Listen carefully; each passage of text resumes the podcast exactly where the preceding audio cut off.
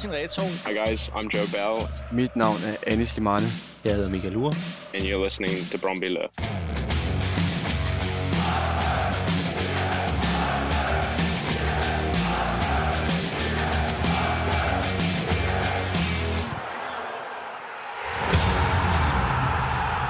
Kære Brøndby-fans, glædelig jul og godt nytår lige om lidt. Vi er øh, lige tilbage her for en øh, kort bemærkning, inden vi starter op i januar igen med masser af transfersnask og forhåbentlig også trænersnak. Og lige om lidt har vi også et øh, stort nytårs live show, hvor vi skal tale året, der gik og have sjov hatte på, og der er masser af fede præmier. Det kan I læse mere om øh, på 3.dk inden så forfærdeligt længe. Men i dag skal vi tale om Vestegnen, og hvad er det egentlig, Vestegnen er for en størrelse? Hvad er det for nogle mennesker, der kommer ud af Vestegnen?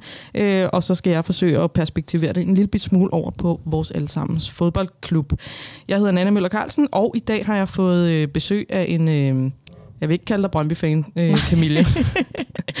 men heller ikke fan af nogle andre klubber. Nej, det er også en vigtig, det er også en vigtig ja. pointe her i programmet. Men, øh, men, men Camilla Soltani Østergaard, du er øh, forfatter mm. til mhm. bogen. Jeg er fra Vestegnen. Ja. Kan du lige forklare lidt om, øh, om din egen øh, baggrund? Ja, jamen, øh, øh, altså jeg, øh, jeg er datter af to forældre, som oprindeligt er fra Iran øh, som øh, flygtede fra Iran øh, en gang i slut 80'erne fra, øh, fra Iran til øh, Viborg af alle steder i Danmark. Øh, det var ikke et specifikt ønske om at komme til Viborg, jeg tror bare, de blev placeret der. Øh, og der, var min, der boede min mor, far og min søster, så kom jeg til øh, fem år senere i 91, og øh, havde faktisk en øh, ganske dejlig, rolig opvækst i Viborg. Med, øh, jeg kan huske, vi boede i et helt almindeligt sådan parcelhus, og Øh, selvom Viborg er faktisk en ret stor by, så øh, boede vi faktisk lige op til sådan en bondegård, hvor at, øh, jeg kunne sådan hente friske æg øh, derovre fra, og der var heste, og så på den måde meget sådan landligt, selvom det var inde i byen. Og alle mine veninder boede sådan tæt på vejen. Så det var sådan en meget sådan øh, rolig opvækst, og sådan alle mine veninder var meget sådan øh, rolige og havde meget sådan jyske værdier, øh, som, som jeg selvfølgelig også arvede. Øh, og så da jeg blev 11 år gammel, der øh, fik min mor et øh, arbejde i Tostrup øh, som pædagogkonsulent, og der skulle vi så flytte. Altså mine forældre havde hele tiden haft sådan en drøm om at komme til København og bo. De kom jo selv fra en kæmpe stor by, så det var sådan lidt et øh, vildt skift for dem at bo lige pludselig ja. i Viborg. Med al respekt for Viborg. Så, ja, ja. så Viborg er en dejlig by. Det er bestemt en dejlig by. Øhm, og så, øh, så flyttede vi så til Tostrup for at ligesom være tættere på København. Øhm, og så blev jeg placeret på, øh, på noget, der hedder Grønhøjskolen i Tostrup. Eller placeret, jeg startede i hvert fald på Grønhøjskolen i Tostrup. Og jeg kan bare huske, sådan, at det var bare en kæmpe, kæmpe omvæltning.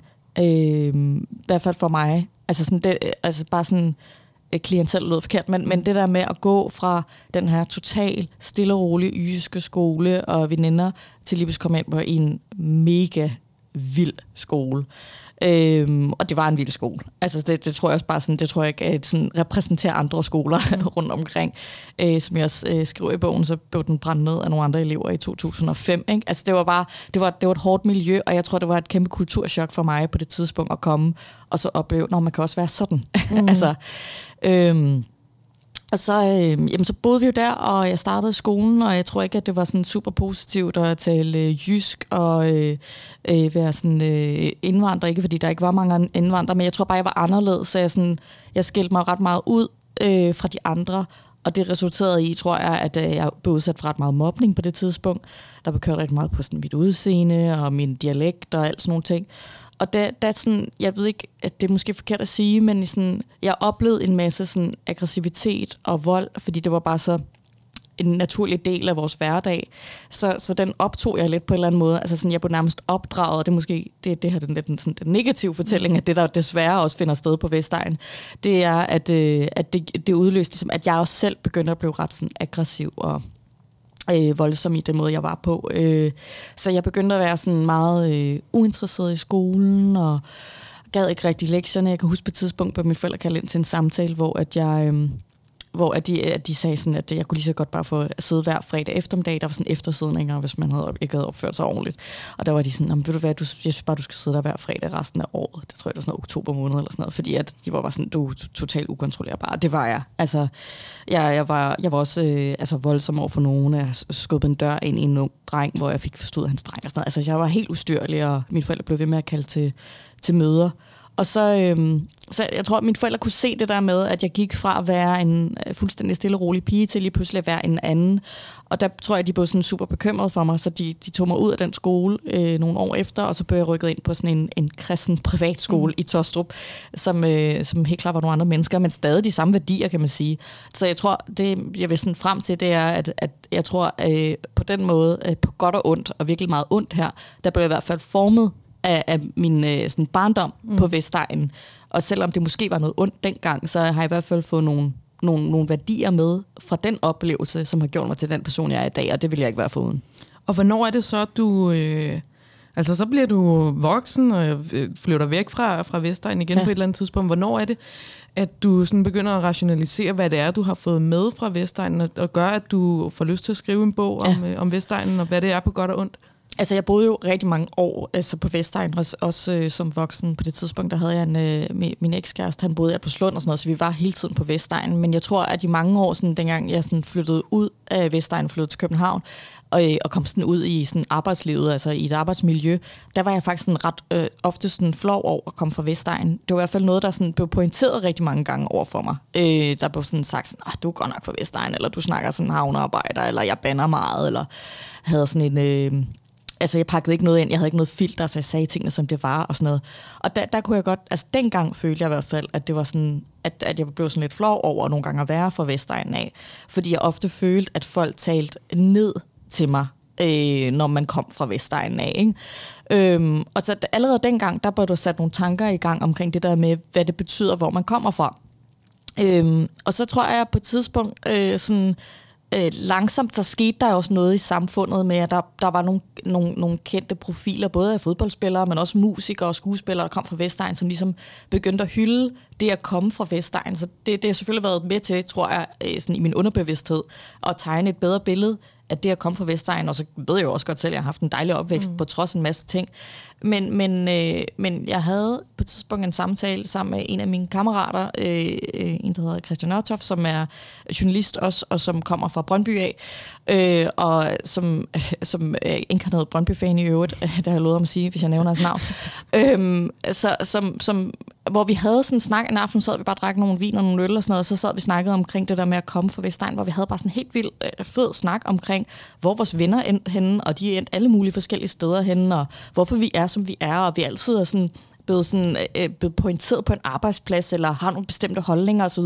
Og der synes jeg, der var noget interessant ved at, sådan at prøve at dykke ned i det. Så jeg tror, at jeg, jeg skrev bogen for ligesom at øh, undersøge mit eget bagland, og samtidig også øh, hylde noget, som faktisk har formet mig, og som jeg ikke burde være flov af mm. eller over. Mm. Så, så altså, har, har du lært noget af at skrive den her bog? Er du blevet overrasket over noget øh, i forhold til, til det sted, du kommer fra? Jeg tror helt klart, at øh, det, der har sådan overrasket mig allermest, det er, hvor meget vi egentlig har til fælles i forhold til at komme fra, fra, fra et område, som jo faktisk er et kæmpestort område. Ikke? Øh, hvad er der? Altså, der er over 300.000 borgere, der bor i hele Vestegnsområdet. Ikke? Så jeg, jeg tror, at det, det der sådan gik igen for mig, øh, både da jeg sådan gik dykket ned i sådan statistikkerne og så videre, det var bare den der, okay, der er en genkendelighed øh, blandt os alle sammen. Der er sådan en rød øh, tråd igennem det hele, hvor vi har noget til fælles. Øhm, og så synes jeg også, det var interessant at gå ned sådan rent sådan journalistisk ned og kigge i de der statistikker og så se, okay, Vestegn er et hårdt område. Sammenlignet med alle andre egne i Danmark, så er det et af de hårdeste områder at vokse op i. Der er, der er desværre rigtig meget fattigdom, der er ret meget vold. Så øh, hvor er det interessant at se, at nogle af de mest kreative og dygtige folk kommer fra Vestegnen af. Og hvad er det, der gør, at de kommer, altså de lige præcis bliver det, de gør, fordi de kommer fra Vestegnen af. Og det var måske det, der var sådan mit drive, som jeg gerne vil undersøge nærmere, og finde ud af, at okay, men hvis man kommer fra sådan et sted af, så gør det faktisk også noget særligt for en, i forhold til ens kreativitet, og ens gå på mod og ens vilje, som måske er stærkere end andre steder. Mm. Men det er sjovt, fordi jeg kan godt genkende den der. Jeg er også fra 91, og, ja. jeg, og vokset i Albertslund, så det er jo, altså, ja. vi har nærmest uh, vokset op simultant uh, ja. hver vores uh, kommune. Hvad hedder det? Men, men jeg kan også genkende den der med, når man ligesom kom ud af Vestegnen mm. i, et andet, i en anden form, i en anden kontekst, og skulle sige, jamen, hvor du fra? Altså, jeg skulle bare sige Albertslund én gang. Ja. ikke? Så, øh, så sad folk der med deres øh, fordom om øh, jernrør i baglommerne, ja. og øh, vold på stationen, og øh, ja. øh, Brøndby Stadion. Altså, det, det kunne lige passe, at jeg både sagde, at jeg var fra Albertslund, og jeg holdt med Brøndby. Ja, ikke? Så var så der var fuld, plade, fuld plade bingo på... Øh, på, på det hele, ikke? Og Ja. så, så, så, så, De fordomme oplevede jeg også. Altså, og øh, det, for mig der var det altid sådan noget med, nå, jamen, øh, så har du øh, øh, tre fædre, der sidder i spjældet, eller du vokser op i en ghetto, eller et eller andet. Altså sådan, fordi det selvfølgelig havde det udseende, som jeg nu har, ikke? Så, så der, der, altså, jeg genkender 100% de der fordomme, og de kom oftest når man kom ud af Vestegn. Også det, jeg synes, der var interessant. Der var jo ikke sådan rigtig nogen, der sådan satte spørgsmålstegn til det. At det var også mine venner jo, og folk, jeg kendte. Men der var der jo bare sådan en øh, lige respekt for, at man var nu den, man var. Ikke? Ja. Hvad er det for nogle værdier, som øh, du har interviewet? Øh, hvor mange, hvor mange øh, mennesker er det, der er med i din bog? Øh, 16 portrætter. Ja. Ja. ja, 16 personer. Og vi kommer til at tale lidt mere om en af dem lige om Ja. lidt, fordi det er Daniel Vass, du også har talt med, Ja. øh, som vi jo kender rigtig godt. Øh, men, men hvad har du ligesom... Altså kan man sige noget overordnet om sådan de værdier og det, det værdisæt, der hersker på Vestegnen øh, gennem mm. de interview, du har lavet i bogen? Ja, øh, altså, øh, der er helt klart den der, øh, altså, helt sådan bund, øh, solide øh, forståelse af, at man kommer fra noget, der måske ikke er, øh, Øhm, hvordan skal jeg formulere det? Altså, jeg tror, det, det, det har været ret vigtigt, synes jeg, for alle, jeg har interviewet, at de sådan har gjort en dyd ud af at sige, at de har begge deres ben plantet solidt på jorden. Altså sådan, at, at de kommer fra noget, som de ikke glemmer. Og det synes jeg har været sådan ret unikt fra alle fortællinger af, at selvom at nogle af dem har tjent rigtig, rigtig mange penge og har mange millioner og kunne leve et super eksklusivt liv, hvis de vil det, så er det været ekstremt vigtigt for dem, at de ikke glemmer sig selv, og de glemmer deres bagland og deres venner og familie og sådan noget. Og det synes jeg var noget, der sådan er gået igen hos rigtig mange. Øhm, altså tror jeg bare, der har været sådan en... Øhm, helt vild fighter-mentalitet omkring sådan, altså den der med sådan, altså janteloven er på, er på en eller anden måde, den har jo også eksisteret på Vestegn, og det er måske også det, der i virkeligheden også gør, at man tænker sådan, nu skal jeg heller ikke tro, at jeg er noget, altså fordi jeg er jo bare øh, den gamle dreng fra Brøndby, eller fra Albertslund, eller hvor man nu er fra. Men der er sådan en øh, fuck jer mentalitet for folk uden for Vestegn, og det tror jeg, fordi hvis man sådan hele livet er blevet sådan blevet trådt på, eller hele livet har fået at vide, at du kan ikke blive til noget, eller det, ifølge statistikkerne, så kommer du til at være på overførselsindkomst eller noget, så tror jeg, at det har gjort noget for, for mange af de her mennesker, øh, som, som har gjort, at de har været sådan, ved du hvad, jeg kan blive lige præcis, hvad jeg vil. Og den sådan fighter-mentalitet, den, den er gået igen hos dem alle sammen. Mm. Øh, og så tror jeg helt klart, at fællesskab har fyldt rigtig meget. Altså alle øh, suspekt, jeg siger noget sådan, uh, suspekt drengene, siger noget ret sådan interessant, det er faktisk Emil, der siger det, han siger, at sådan, alle mennesker har brug for et hæppekor i sit liv, for ligesom at klare sig. Og så er det lige meget, om det hæppekor er en person eller ti, eller om det er din mor, far, veninde, kæreste, eller en, en mentor fra kommunen.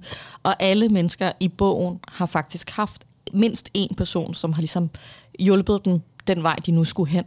Og det synes jeg har været en- ret interessant at se, det med, at der har alle sammen haft et eller andet i form for et eller andet fællesskab, hvor de har løftet dem. Mm. Og det synes jeg var ret stærkt. Så, så siger jeg også øh, på et tidspunkt i hendes øh, interview, øh, at der siger hun sådan, vi bor jo, altså i hvert fald mange af os, har boet nærmest oven på hinanden. altså i det her sociale boligbyggeri. Jeg har jo selv boet i et socialt boligbyggeri i Tørstrup. Så det der med sådan, man, man, man kan jo se alle, hvor børn er. Man kan kigge ned på folk, alle kan holde øje med hinanden og sådan noget. Og det tror jeg har gjort noget sådan unikt for rigtig mange mennesker, hvis man er vokset op i sådan et miljø, versus hvis man for eksempel er vokset op på et, øh, et, et, et parcelhuskvarter. Mm. Men det er jo, altså, øh, det der, du siger omkring øh, øh, den der fighter-mentalitet, den kan jeg jo også, altså jeg kan jo også overføre den til, til, til fodboldholdet, som, som vi jo dækker ret øh, rigtig tæt her i, i programmet. Øhm, og det er jo også noget af det, vi taler om nogle gange, når, nu må du sige, hvis det bliver sort snak, ikke? Men, øh, men øh, vi taler jo meget om, jamen, hvad, hvad er det for en måde, Brøndby skal spille på? Mm. Øh, hvad er det for en udtryk, vi skal se på banen? Og, og, og jeg tror også, at, at grunden til, at vi gerne vil se Brøndby spille på en bestemt måde, det er, det bunder både i noget historisk, hvordan Brøndby har spillet før i tiden, men det er også bundet op på, på det sted i verden, den her klub er forankret, mm. øh, og de værdier, den klub er forankret i, altså her på Vestegnen med, at vi vil gerne se et Brøndby-hold, der spiller hårdt, aggressivt, hurtigt. Vi vil frem og score. Altså den der sådan... Øh, vi, vi står ikke tilbage for nogen, og vi skal ikke stå og være afventende og sådan noget. Vi skal ud og angribe det her. Vi skal spille hårdt presfodbold. Mister vi bolden, så skal vi have den igen mm. med det samme. Jeg synes godt, man kan overføre nogle af de der ting til sådan nogle af de ting, man også kan læse i din bog, mm. øh, i forhold til, øh, hvordan det er at, at vokse op på Vestegn, og nogle af de ting, man får med sig. Altså, jeg kan også selv genkende øh, mange af de ting, øh, i forhold til at ville vise folk, at at man godt kan noget. Jeg har sgu også haft lærere, som, som øh, synes, jeg var uegnet til det ene Ja. og det andet, og øh, her. bare kunne, øh, kunne, kunne sætte mig op på biblioteket, i stedet for at være med til undervisningen, fordi den var tabt alligevel. Ja. Jeg har det der behov for at, at sige, øh, sige fuck jer. Ja. Øh, at vise, at, at vi, vi, kan sgu, vi kan også det hele. Ja. Altså, øh, selvom vi kommer fra Vestegn, og øh, måske... Ja. Altså, Jamen, jeg heller tror- ikke for, for at få Vestegn til at lyde som sådan et, øh, altså som den, den hårdeste øh, New Yorker ghetto. Altså Nej, det slet ikke det. nej, ja. men, øhm, men, men, fordi der er, også, der er også mange positive ting. Altså jeg kan huske nu Bestemt. i Albertslund, altså sådan noget med at kunne cykle rundt øh, i- på de systemerne uden at møde en bil og sådan noget. Ja. Det, det har der også, altså der er sindssygt mange plusser. Ja, Men, og ja, øh, det vil jeg ja. sige. Altså, det, at, at nu har jeg boet rigtig mange forskellige steder i Danmark. Altså, og, og Vestegnen er måske det eneste sted, hvor jeg 100% har følt mig tryg. Altid. Altså, når jeg skulle hjem klokken 5 om morgenen. Jeg har altid følt, at der, der er nogen rundt om hjørnet til at passe på mig. Altså, og det kan måske være, det er naivt. Men det, men det er den følelse, jeg har haft som ung, når jeg var til fest og sådan noget, og skulle hjem derfra. Altså, sådan, så, så på den måde, da, det nu startede jeg også med sådan det, det, det dårlige ved Vestegn, men der er jo virkelig mange gode ting. Og helt klart det der fællesskab, og den der følelse af at være en del af noget større, og, og at der er ligesom, altså at, at man, man har noget, man deler med hinanden, en passion eller noget. Altså det, der, den fylder helt vildt meget, og jeg tror måske, da jeg skrev den her bog her, den kom ud, og, og blevet øh, interviewet af nogle forskellige journalister osv., der tror jeg måske, det spørgsmål, jeg har fået allermest har også været sådan, hvad er det, der er særligt ved Vestegnen? Og det er utroligt svært at svare på. Altså en ting er, at statistikkerne lyver selvfølgelig ikke i forhold til, at det er et særligt område, men, men, men det, er, det er sådan svært at sige, hvad det sådan konkret er.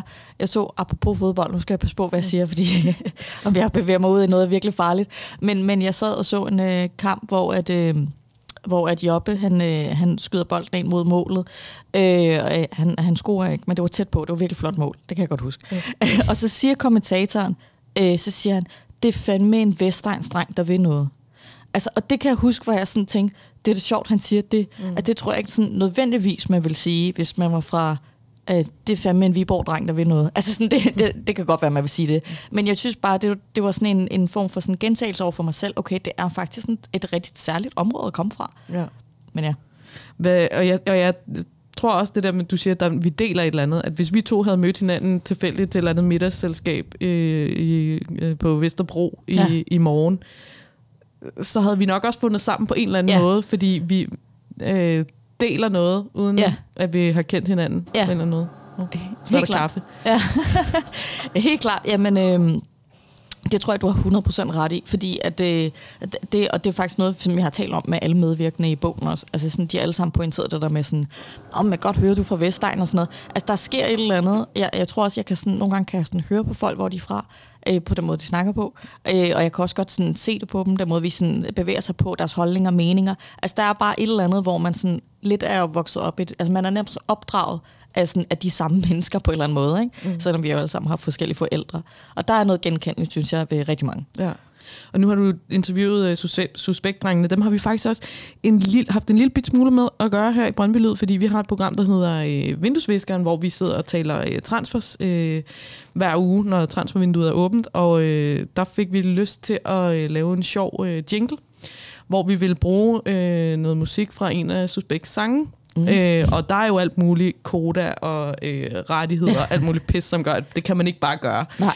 Øh, så jeg tænker, hvad fanden gør vi her? Jeg prøver at skrive til Emil. Prøv at altså, se, om vi kan gøre et eller andet her. og øh, og så, så var der ligesom den der gensidige øh, Vestegns øh, Ja. ting, hvor Emil var bare sådan der, prøv at det får vi bare til at ske. Og ja. så skriver han mail til, øh, hvad hedder det, Universal Ja. og alle de der ting, og får bare sagt, det her, det skal bare ske, og det, Ja. det skal bare ske nu. Altså, det er helt fint, det skal ikke... Øh, Nej, nej. Ja. Altså, man hjælper hinanden. Ja. Man har hinandens ryg. Ja. Uden at han Øhm, overhovedet vidste, hvem jeg var, eller Ja. han vidste bare, at jeg kom fra Albertslund, ligesom ham, ikke? Ja. Og så var det, ja, så var det bare sådan, det, Det var fuldstændig det samme her. Altså lige snart hørte, jeg var fra Vestegnen, og det var en bog om Vestegn, så var han bare sådan, det gør vi bare. Ja. Altså, det skal bare ske. Og det er, sådan, det er den, den, den holdning, stort set alle har haft, der har været med i bogen. Ikke? Ja. Altså det er, de synes, det er mega fedt, og selvfølgelig skal vi hylde, at vi kommer fra Vestegnen af. Ikke? Ja. Så det har været nice. Og du har jo talt med, øh, med Daniel Vass, Ja, der har jeg. Øhm, som sådan, nu skal vi lige have placeret dig. Du er ikke, du er ikke sindssygt øh, fodboldfan, du er ikke rigtig fan af noget hold, men du har været på Brøndby Stadion. Ja, der har jeg.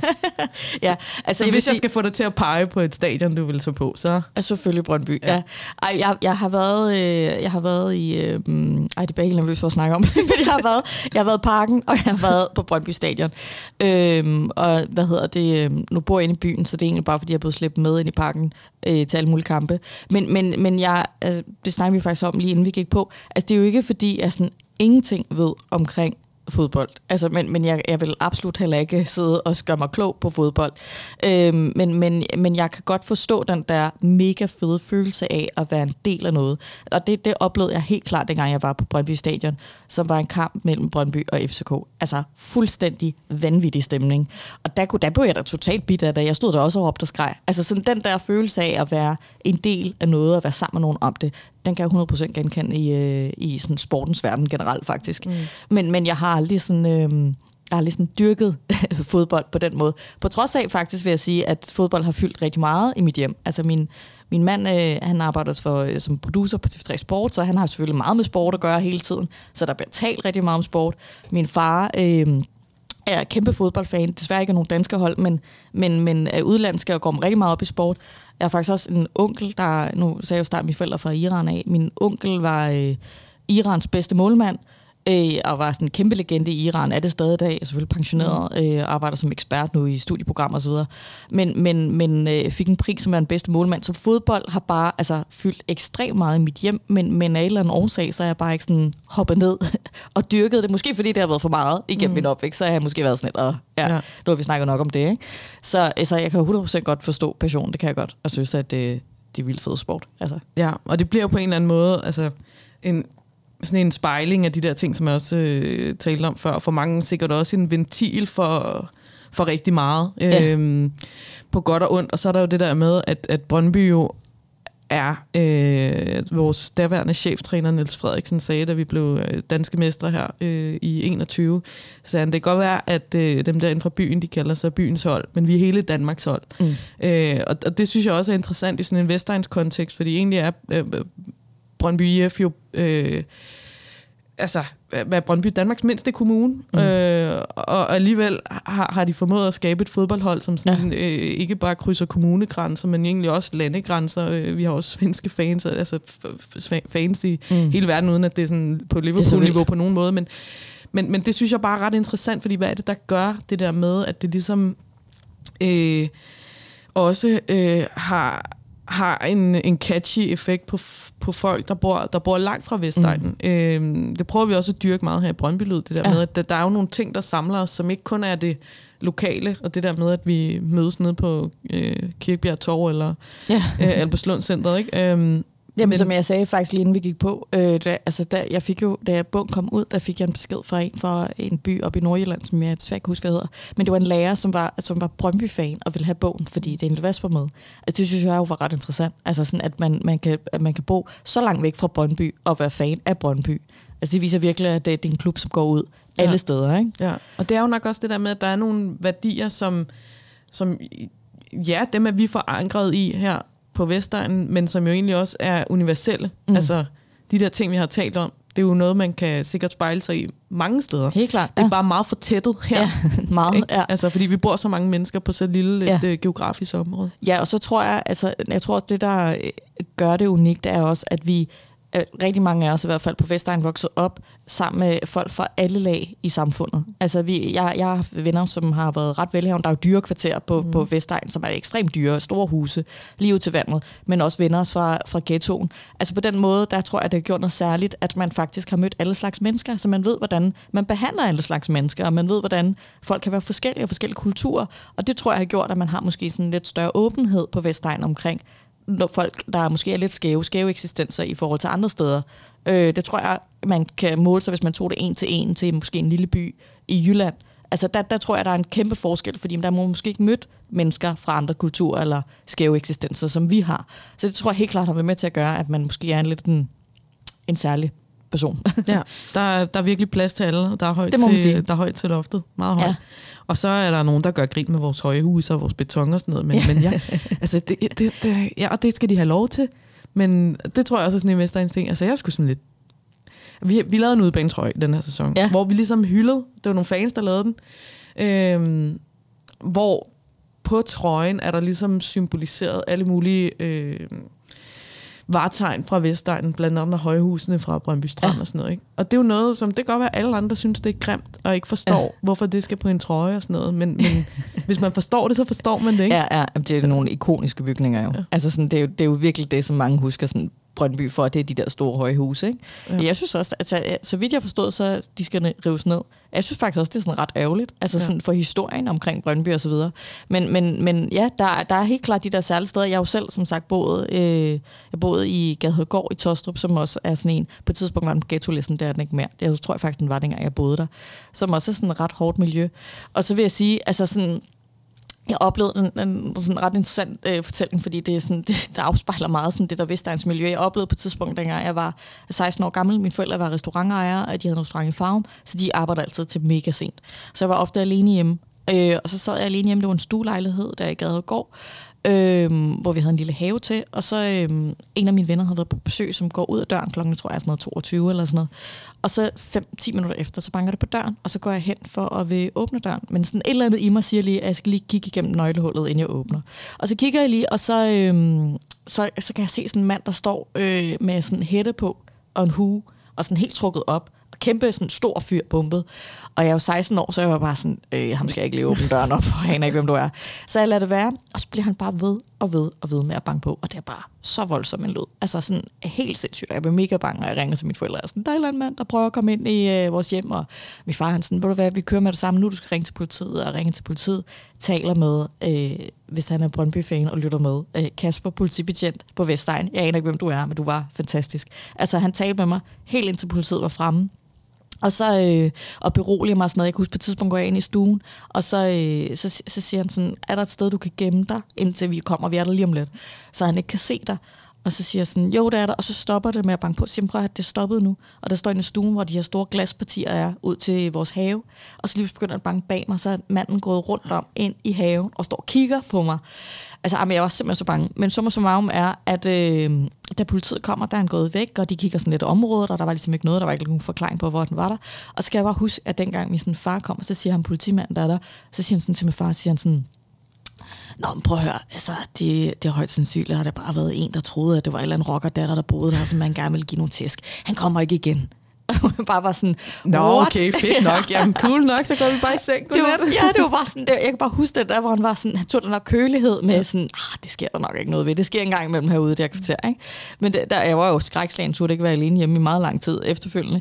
Men, men det, det synes jeg bare siger lidt om sådan det der miljø, hvor vi sådan, vi, altså sådan, det, det kan godt være, at der også kan ske nogle ret voldsomme ting, men, men den der sådan lidt, oh, ja, sådan er det jo suspekt Emil, ej, du snakker også meget, mm. men Emil han fortæller også en episode med i bogen, at han er til en fest i, øh, i faktisk også i Tostrup, øhm, hvor, at der, hvor drengene, der holder den der fest, har lavet sådan noget graffiti på væggen udenfor, hvor der står, står øh, festen er op på tredje sal. Altså med graffiti ja. ud over vinduerne på de andre, der bor i den her bygning her. Altså hvor Emil også bare sådan, hvad fanden er de her for nogle mennesker? Og går op på, øh, til den her tredje sal, hvor øh, faren ligger i en sygeseng altså med drop og ligger inde i det der køkken der, mens moren har en fest, og der er sprut og sådan noget. Ikke? Altså bare sådan nogle fortællinger her, det, dem synes jeg bare altid, man hører om, og det, det er sådan noget, man, det, er, det er måske ret voldsomme fortællinger fra nogen ude fra Vestegn, men, men det er sådan nogle sjove historier, jeg altid har delt med også mine kammerater fra Vestegn, hvor jeg var sådan, det er fandme nogle gode minder, selvom de er lidt intense nogle gange. Ja. Øhm, nu fik jeg lige afsporet os lidt, men jeg ja. vil egentlig tale om Daniel Vass. ja. Øh, fordi ham kender vi jo rigtig godt. Øh, det kom du også til. Ja. Øh, hvad var dit indtryk af, af Daniel, der talte med ham? Jamen, øh, altså Daniel øh, var øh, altså, og er øh, skide hammerne sød. Altså, øh, jeg, nu har jeg jo talt med mange, at det er ikke fordi de andre ikke er søde, det er de, men, men Daniel havde den her sådan helt ekstrem sådan, rolighed over sig. Øh, jeg kan huske, at første gang, der skulle jeg ringe til ham for at høre, om han ville være med i bogen, og han var bare sådan fuldstændig uden tøven, det vil jeg gerne. Øh, og så må vi lige prøve at finde ud af, sådan, hvordan vi kan få det til at passe ind. Jeg skulle interviewe ham over to omgange. Første gang var øh, til, øh, jeg tror det var til en EM-kvalifikationskamp. Det var i hvert fald på Lyst sammen med resten af landsholdet. Øh, og fik øh, meget strenge ordre fra hans agent på, at jeg havde halvanden time og ikke en minut mere i første runde. Og øh, da der er halvanden time er gået, og jeg sådan begynder at pakke, der var bare sådan, hvad laver du? så siger jeg sådan, jamen jeg har fået at vide, at jeg kun har halvanden time. Så han bare sådan, du bliver bare siddende. Og så var jeg sådan, men jeg har fået at vide, at jeg skal ikke gå her. Og så var sådan, det finder jeg ud af, du bliver bare siddende, vi har masser af tid. Øh, og det fortæller bare ret meget om hans karakter, synes jeg. Øh, anden gang, jeg skulle interviewe ham, var faktisk øh, den dag, at det blev annonceret, at øh, han skulle til Brøndby. Mm. Øhm, så, så jeg tror, øh, Daniel var øh, helt vildt sød og behagelig. Jeg var ret nervøs for, da jeg skulle interviewe ham, specielt for det var to ret vigtige dage, at om, om, det var, om jeg kunne sådan få det ud af ham, som jeg gerne ville, om, det kunne sådan, om jeg kunne nå i dybden med ham og snakke med ham, og det må jeg sige, altså sådan, det havde jeg ret svært ved i starten. Øhm, jeg tror, jeg var sådan ekstremt optaget af, eller en mærkelig årsag, at jeg ville tale så lidt om fodbold mm. som overhovedet muligt, fordi jeg gerne ville finde ud af, hvem Daniel var udenom fodbold. Men jeg tror sådan, at der, hvor, det sådan, hvor vi knækkede koden med hinanden, var da jeg fandt ud af, at det var umuligt. Daniel altså, er fodbold. Daniel ja. er fodbold, altså sådan, og det har, har fyldt hele hans liv. Så alle sådan, valg, han har taget i sit liv, har haft eller anden indflydelse på hans, øh, på, på hans sport. Så da jeg ligesom fandt ud af det, sådan, det er vi nødt til at snakke om det her. Altså, og det er nødt til at fylde meget mere, end jeg tror. Der tror jeg, at det var der, at vi sådan fandt ud af det med hinanden, og der fik, vi åbnet, altså der fik han åbnet op, mm. så jeg virkelig kunne sådan lære Daniel at kende. Ja. Kan du sige lidt om, hvad han fortæller? Hvad, hvad fortalte han? Hvad, hvad bed du mest mærke i? Mm, jeg tror, altså der, og der vil jeg faktisk sige, det var måske faktisk det eneste tidspunkt, hvor jeg, ja, det lykkedes mig at stille et ikke-fodboldspørgsmål, som så alligevel handlede om fodbold. Mm. Men det var, at da, der hvor jeg sådan første gang sådan fik åbnet ham op, det var, at da jeg spurgte ham, om der, var om der har været et tidspunkt i hans liv, hvor fodbold ikke har betydet noget for ham, altså, eller betydet mindre for ham, mm. øh, eller hvor det ikke har været en første prioritet. Og der nævner Daniel så øh, en episode i hans liv, hvor han er 17 år gammel og øh, øh, har underskrevet sin første sådan, professionelle kontrakt med Brøndby. Øh, og, er, øh, altså, og det har været en helt stor drøm, det er det, han har kæmpet for i årvis. Og så får hans far øh, konstateret kraft. Øh, og der, der, sker, der sker noget med Daniel der, øh, i forhold til, øh, der er sådan en ret interessant fortælling op til, hvor han fortæller omkring, hvordan hans far altid har taget sig af ham, og hvordan hans far har bakket op, op omkring fodbolden, apropos Heppekor. Mm. Det har ligesom været øh, Daniel Vasses øh, Heppekor igennem hele hans liv øh, og hans far har kørt ham rundt i hele landets kampe og så videre. Og da hans far så bliver syg og får kraft, og i øvrigt er alvorligt syg på det tidspunkt, så der sker der noget med Daniel, fordi der, der føler han, at nu har hans far taget sig af ham hele livet, nu skal han tage sig af sin far. Det skal han være faren til på gård. Præcis. Mm. Og der, der vælger Daniel så at køre ham til de her øh, hvad hedder det, kemobehandlinger og på hospitalet til undersøgelser til tjek. Altså han er 100% ved hans fars side, men det gør så også noget for hans fodboldkarriere på det tidspunkt. Han, øh, fortæller blandt andet om, hvordan han bliver mere sådan aggressiv på banen, og mister, øh, jeg ved, jeg ved ikke, nu skal jeg også med sætte ordene ind i dagens mund, fordi han, jeg ved ikke, om han mister motivationen, men der er jo ligesom bare noget andet, der fylder mere. Øhm, og der vælger hans øh, træner så at tage fat i Daniel, og, sådan, og fordi han kan mærke, at han er anderledes. Øhm, og Daniel siger, at øh, han jo altid har været sådan en rolig fyr øh, på banen og uden på banen. Så uden for banen. Så, så der, der vælger hans træner ligesom at tage fat i ham og sige sådan, hvad, hvad så, Daniel, hvad fanden foregår der? Og der fortæller han så som det første, at, at hans far er, ligesom er syg og har kraft. Mm. Og det er en meget sådan, smuk fortælling omkring sådan, hele dagens udvikling, og hvordan han sådan, på meget kort tid bliver sådan, vokser, både som fodboldspiller, men også som privatperson. Øh, fordi en, han holder meget af, øh, er meget syg, så heldigvis øh, bliver rask igen, hans mm. far. Hvad, hvad fortæller, fortæller han om øh, det der med at komme hjem til Brøndby og hjem til Vestegnen igen, og hvorfor, hvorfor det betød noget øh, for ham? Det tror jeg helt klart har betydet alt for Daniel. Altså noget af det, vi snakker om, det, det er jo ret interessant, fordi første gang jeg interviewer ham, der, der, der er han jo ikke i Danmark, kan man sige. Og anden gang, der er han jo ved at rykke over til Danmark. Og der, der er sådan der er sådan en helt anden energi. Altså noget af det, som Daniel øh, og jeg snakker meget om, dengang jeg interviewede ham første gang, det var, det var hele den der sådan, øh, min følelse af, sådan, at han havde sådan en udmathed af at være i udlandet hele tiden. Og en udmathed om, at man øh, at børnene ikke øh, har danske værdier, og at de hele tiden skulle flytte, hvis han skiftede kontrakt osv. Og, og der, der kunne jeg mærke sådan en... Øh, da jeg interviewede ham anden gang, sådan en, en rolighed over dagen. Altså sådan en, at det har han jo altid været med sådan en, sådan, okay, nu er jeg fandme landet der, hvor jeg skal, og nu kan mine børn få den opvækst, som jeg faktisk har drømt om, at de skal have. Og det var sådan en følelse, jeg havde, da, da jeg interviewede ham, at der, det var, der var sket noget nyt. Og det, han altid havde sagt, det kunne jeg så også læse i andre artikler, at hvis han skulle hjem, så skulle det være til Brøndby. Ikke? Mm. Det er lidt sjovt, det der med, altså, oplevede du også mange med nogle af de andre, du talte med, det der med at at vende hjem. Altså nu øh, har vi tror jo også noget en alder, hvor folk er begyndt at få børn, og man skal ligesom sådan finde øh, sin base på en eller anden måde. Øh, der er mange, der flytter fra Vestegnen, mm. men jeg synes godt nok også, der er mange, der flytter tilbage. Ja, altså, øhm, og, og der, der vil jeg så sige, ja, det, jeg kender også flere, der har flyttet tilbage til Vestegn, men faktisk lige her med, med de her øh, profiler, der har været med, der er faktisk ikke sådan helt vildt mange af dem, der har flyttet tilbage. Der er nogle enkelte, der har valgt at flytte hjem igen, som man siger. Øhm, og de bruger jo i øvrigt også ordet hjem, ikke? Altså, det er, sådan, det er den følelse, de har, når de vender tilbage igen. Men der har også været flere, som ikke er flyttet tilbage, og det, og der, det har vi snakket rigtig meget om. Jeg bor jo heller ikke selv på Vestegn, jeg bor på Nørrebro. Sådan, så hvad er det, der gør, at der er nogen af os, der rykker retur, og nogen af os, der ikke gør? Og der tror jeg, at øh, noget af det, vi har talt om, det har været sådan, at, og det er jo sådan lidt åndssvagt, men, men, men at Vestegn ikke er for alle. Og der tror jeg måske, at, øh, at, at det er jo for alle, for vi snakker om den der åbenhed, men, men som forældre, der går man måske rundt og tænker, puha, nogle af de ting, jeg har oplevet, det har jeg sgu ikke lyst til, at min søn eller min datter skal opleve. Så det er måske det, der har gjort, at det i hvert fald været den fortælling, der har været, når jeg snakker med nogle af de andre, om hvorfor de ikke har været, så de har været sådan, hvad nu hvis de ikke kan klare det miljø, jeg var i, eller hvis de ender ud i det forkerte miljø. Så derfor har de placeret sig et sted tæt på Vestegnen, men ikke på Vestegnen, eller et sted, der minder om det. Mm. Som for eksempel Nørrebro, hvor jeg sådan har haft det andet sted, jeg har boet i Danmark, hvor jeg har følt mig hjemme. Altså fordi at det, det har, de, folk, der bor på Nørrebro, synes jeg har måske mange af de samme værdier, der minder lidt om det at være fra Vestegnen af, mm. hvor det også er multikulturelt og åbenhed osv. Øhm, men, men jeg tror helt klart for, for, for, Daniel, øh, for Daniel Vest har det været ekstremt vigtigt at komme, at komme hjem igen, og jeg synes også, det var interessant, at dengang vi sådan, skulle lave det interview anden gang, så siger jeg sådan til ham, og der, som sagt, nyheden var jo lige kommet ud, han havde lige skiftet, Øh, jeg tror faktisk nærmest ikke engang, jeg kan vidste øh, i forhold til børnene, hvad der skulle ske, og om de har fået det videre, eller hvordan. Men der, og der var jeg sådan, jamen hvad, hvad så? Altså sådan, fordi jeg jo ikke vidste sådan super meget om sådan en proces, så siger jeg, hvad, hvad, hvad gør du så? Og sådan, hvor bor du henne? Og sådan noget. Og der var dagen sådan, jamen nu skal jeg over til mine forældre. Ikke? Altså sådan, det, mm. det kan jeg sgu meget godt lide, det der med sådan, at der er sgu ikke noget øh, primadonna der overhovedet. Ikke? Sådan, så er det bare hjem til mor og far, og så finder vi lige ud af, hvad der skal ske herfra. Det kunne jeg meget godt lide. Det havde stor respekt for. Ja. Øhm, hvad hedder det? Øh, er der noget, der har ændret sig på Vestegnen, tror du, siden vi to voksede op derude? Det er jo fandme et godt spørgsmål. Altså, jeg, jeg er jo øh, en gang mellem i Vestegn stadig. Ikke? vi sidder jeg, i Brøndby nu. Ja, vi sidder i Brøndby nu, ja. Men også fordi jeg har nogle venner, der, der netop er flyttet hjem igen og har fået børn og så videre. Så jeg har jo været på Vestegn. Det er svært at sige. Altså, jeg har i hvert fald... Øhm, der er i hvert fald, altså, der bliver bygget rigtig meget på Vestegn. Mm. Altså virkelig meget. Og jeg kan også godt se på huspriserne. Altså min mand og jeg har kigget på, på, øh, på huse på Vestegn. Det er sæt blevet dyrt. Mm. Altså, der er virkelig blevet lavet nogle øh, virkelig lækre områder, øh, hvor at, øh, det virkelig tager til.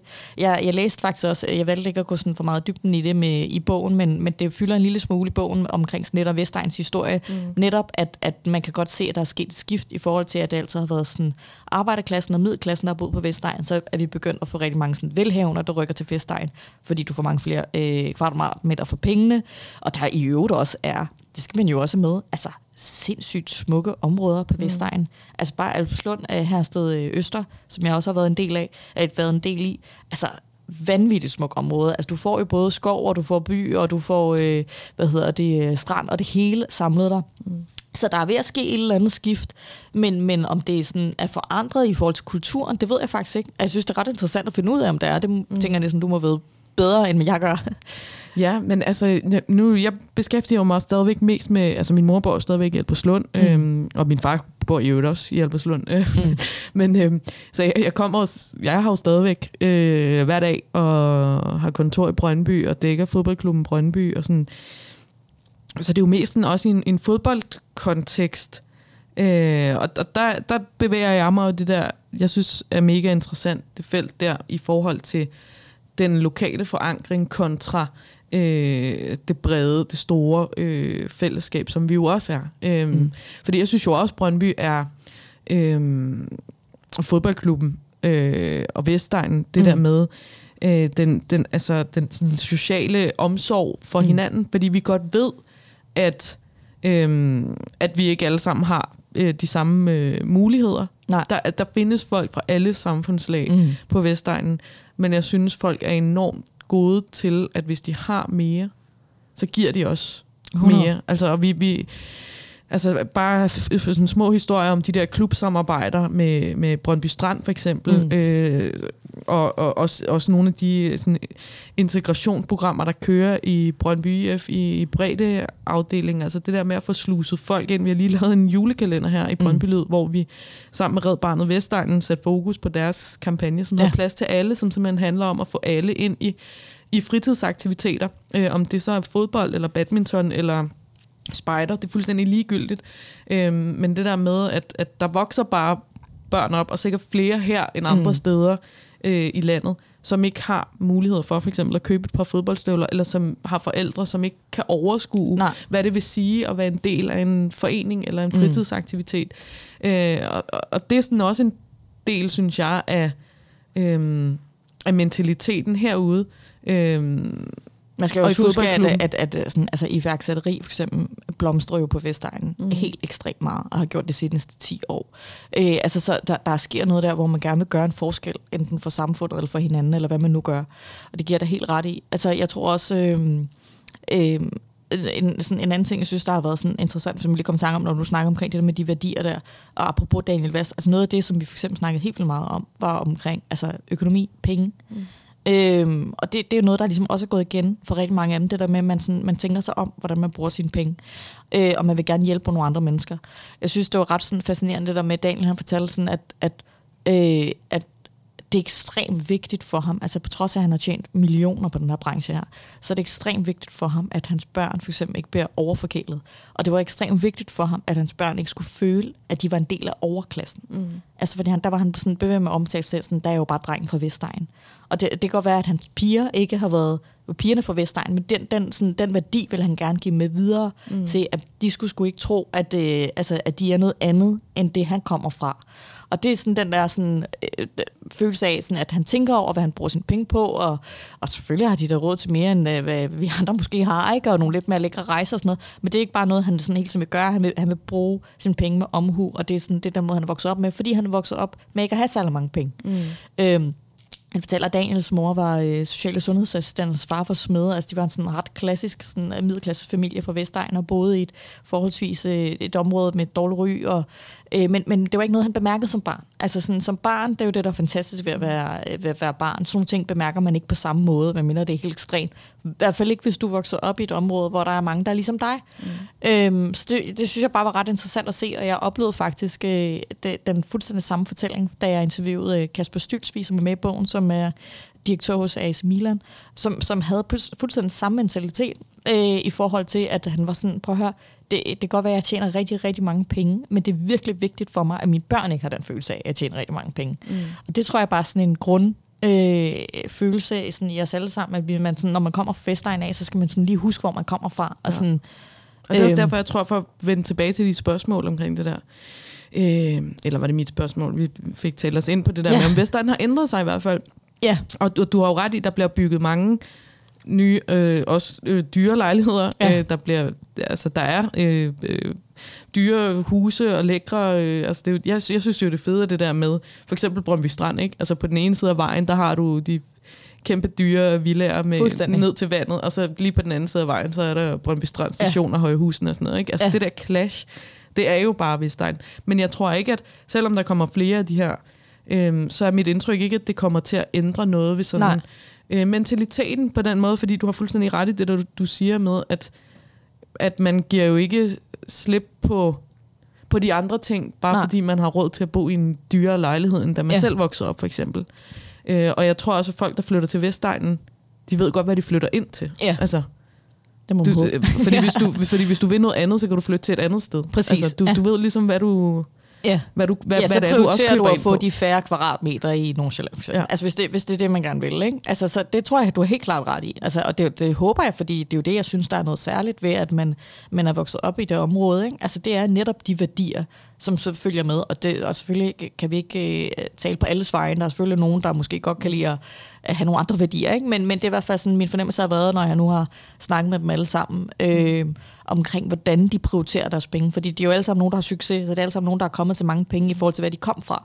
Og der har det været sådan for dem alle sammen. Sådan, at det, det er godt nok vigtigt, og jeg er ikke overklassen, og det er buha, og øh, Michelle Bellet, øh, tv-verden, som er med i bogen, hun siger også på et tidspunkt, siger hun sådan, jeg kunne aldrig drømme, siger sådan, hvorfor, hvorfor bor du Solrød Strand, for eksempel? Så hun sådan, jeg kunne aldrig drømme om at bo i, i, for eksempel i Hellerup. Altså hun siger sådan, ikke er der noget galt med Hellerup, men hun var sådan, jeg, jeg vil jo ikke passe ind. Altså hun siger sådan, det vil være så langt væk fra mig. Ja. Så hun siger, jeg er nødt til at være så tæt på, på Vestegn som overhovedet muligt, fordi at det er sådan, det her, jeg føler mig hjemme. Ikke? Mm. Så det tror jeg, at måske er noget, der bliver hos en Ja. for evigt.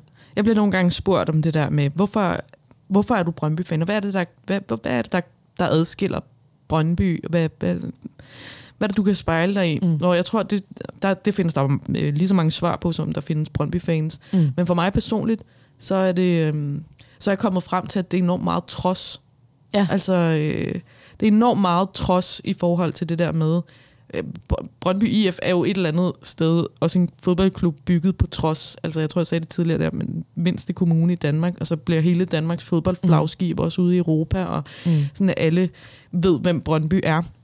Øh, selvom det logisk ikke giver nogen mening. Nej. Øhm, og, og det samme med det der med, vi taler jo tit om, og lige særligt lige nu, vi taler øh, meget værdier, og hvad, hvad er det egentlig, vi kommer af og kommer fra, og hvor, hvor skal vi hen, og hvad, hvad er vores historie bygget på, og vores historie er bygget på enormt mange succeser, men også enormt mm. mange øh, nedture og fiaskoer. Mm. Og der tror jeg, som, som en, der kommer fra Vestegnen, at det, det er jo også identitetsskabende. Mm. Det der, der sker, hvad gør du, når du møder modgang? Ja. Øh, og det, der er mit indtryk, når vi møder modgang på Vestegn, når vi møder modgang i Brøndby, så rejser vi os op igen, vi ja. og vi piver fandme ikke. Altså, nej, der er nej. ikke nogen, der skal høre os øh, tude over et eller andet, så er det bare op og stå igen og videre. Ja. Øh, og den der trods, jeg har også skrevet et par bøger efterhånden, der hedder Vi står her stadig. Det spiller ja. jo også ind i det der med at slå os, få os ned og ligge, men altså, vi forsvinder ikke af den Nej, grund. nej, vi rejser os igen. Ja. Og, det, og, det, ja, og plus vil jeg sige, at vi er også gode til at fejre vores sejre. Ja, altså præcis. Sådan, virkelig gode til det. Ikke? Altså, der var en, jeg talte med en, øh, jeg talte med en, øh, en, en forfatter, som også er fra Vestegnen af, øh, en anden forfatter, som så sagde til mig sådan, ved du hvad, det vi er gode til på Vestegnen, ikke? det er, at vi er gode til alarm. Og der var jeg sådan, ja, det er rigtigt. Altså, sådan, vi, kan, vi kan også godt lide alarm, og vi kan alarme højt, fordi folk skal høre os. Måske fordi, at nu bliver der meget sådan psykologisk, men måske fordi, man måske ikke er blevet hørt alle steder fra som barn. Ikke? Så derfor er man meget sådan, så kan man godt lide at råbe op, og det, man, bliver, man bliver hørt. Altså, jeg har også talt med min kammerat om det der med, man kan høre, når en Vestegns type går ind i et lokale, ikke? fordi man er ikke i tvivl om det. Selvfølgelig er der også nogen, der, der er generet af indadvendte fra Vestegnen af, men sådan, mange i hvert fald, de er sådan, øh, mennesker, jeg har kendt, der har altid været sådan, de har fyldt meget lokalet, og de har talt højt, og de har haft nogle stærke meninger, og, og det, det synes jeg virkelig, man skal, altså det skal man dyrke, og man skal bruge det til sin styrke, og det har jeg i hvert fald gjort. Altså mm. det har jeg jo så lært at være sådan, det er den person, jeg er, og det, det er der ingen, der kan tage fra mig. Og så siger jeg mine holdninger, og jeg, og jeg er egentlig ret ligeglad med, hvilken reaktion, der kommer tilbage igen. Altså selvfølgelig er jeg ikke grov, men, men det der med sådan, det er min holdning, og den står jeg ved. Og det kan jeg sgu godt lide. Det, det er måske, jeg elsker allermest ved, når man er samlet i sådan en Vestegnsflok. At du skal prøve, sådan, og det har du selv oplevet, men når, når jeg er samlet med nogle af mine venner, som Christian for eksempel nævnte i starten, der er inkarneret Brøndby-fan.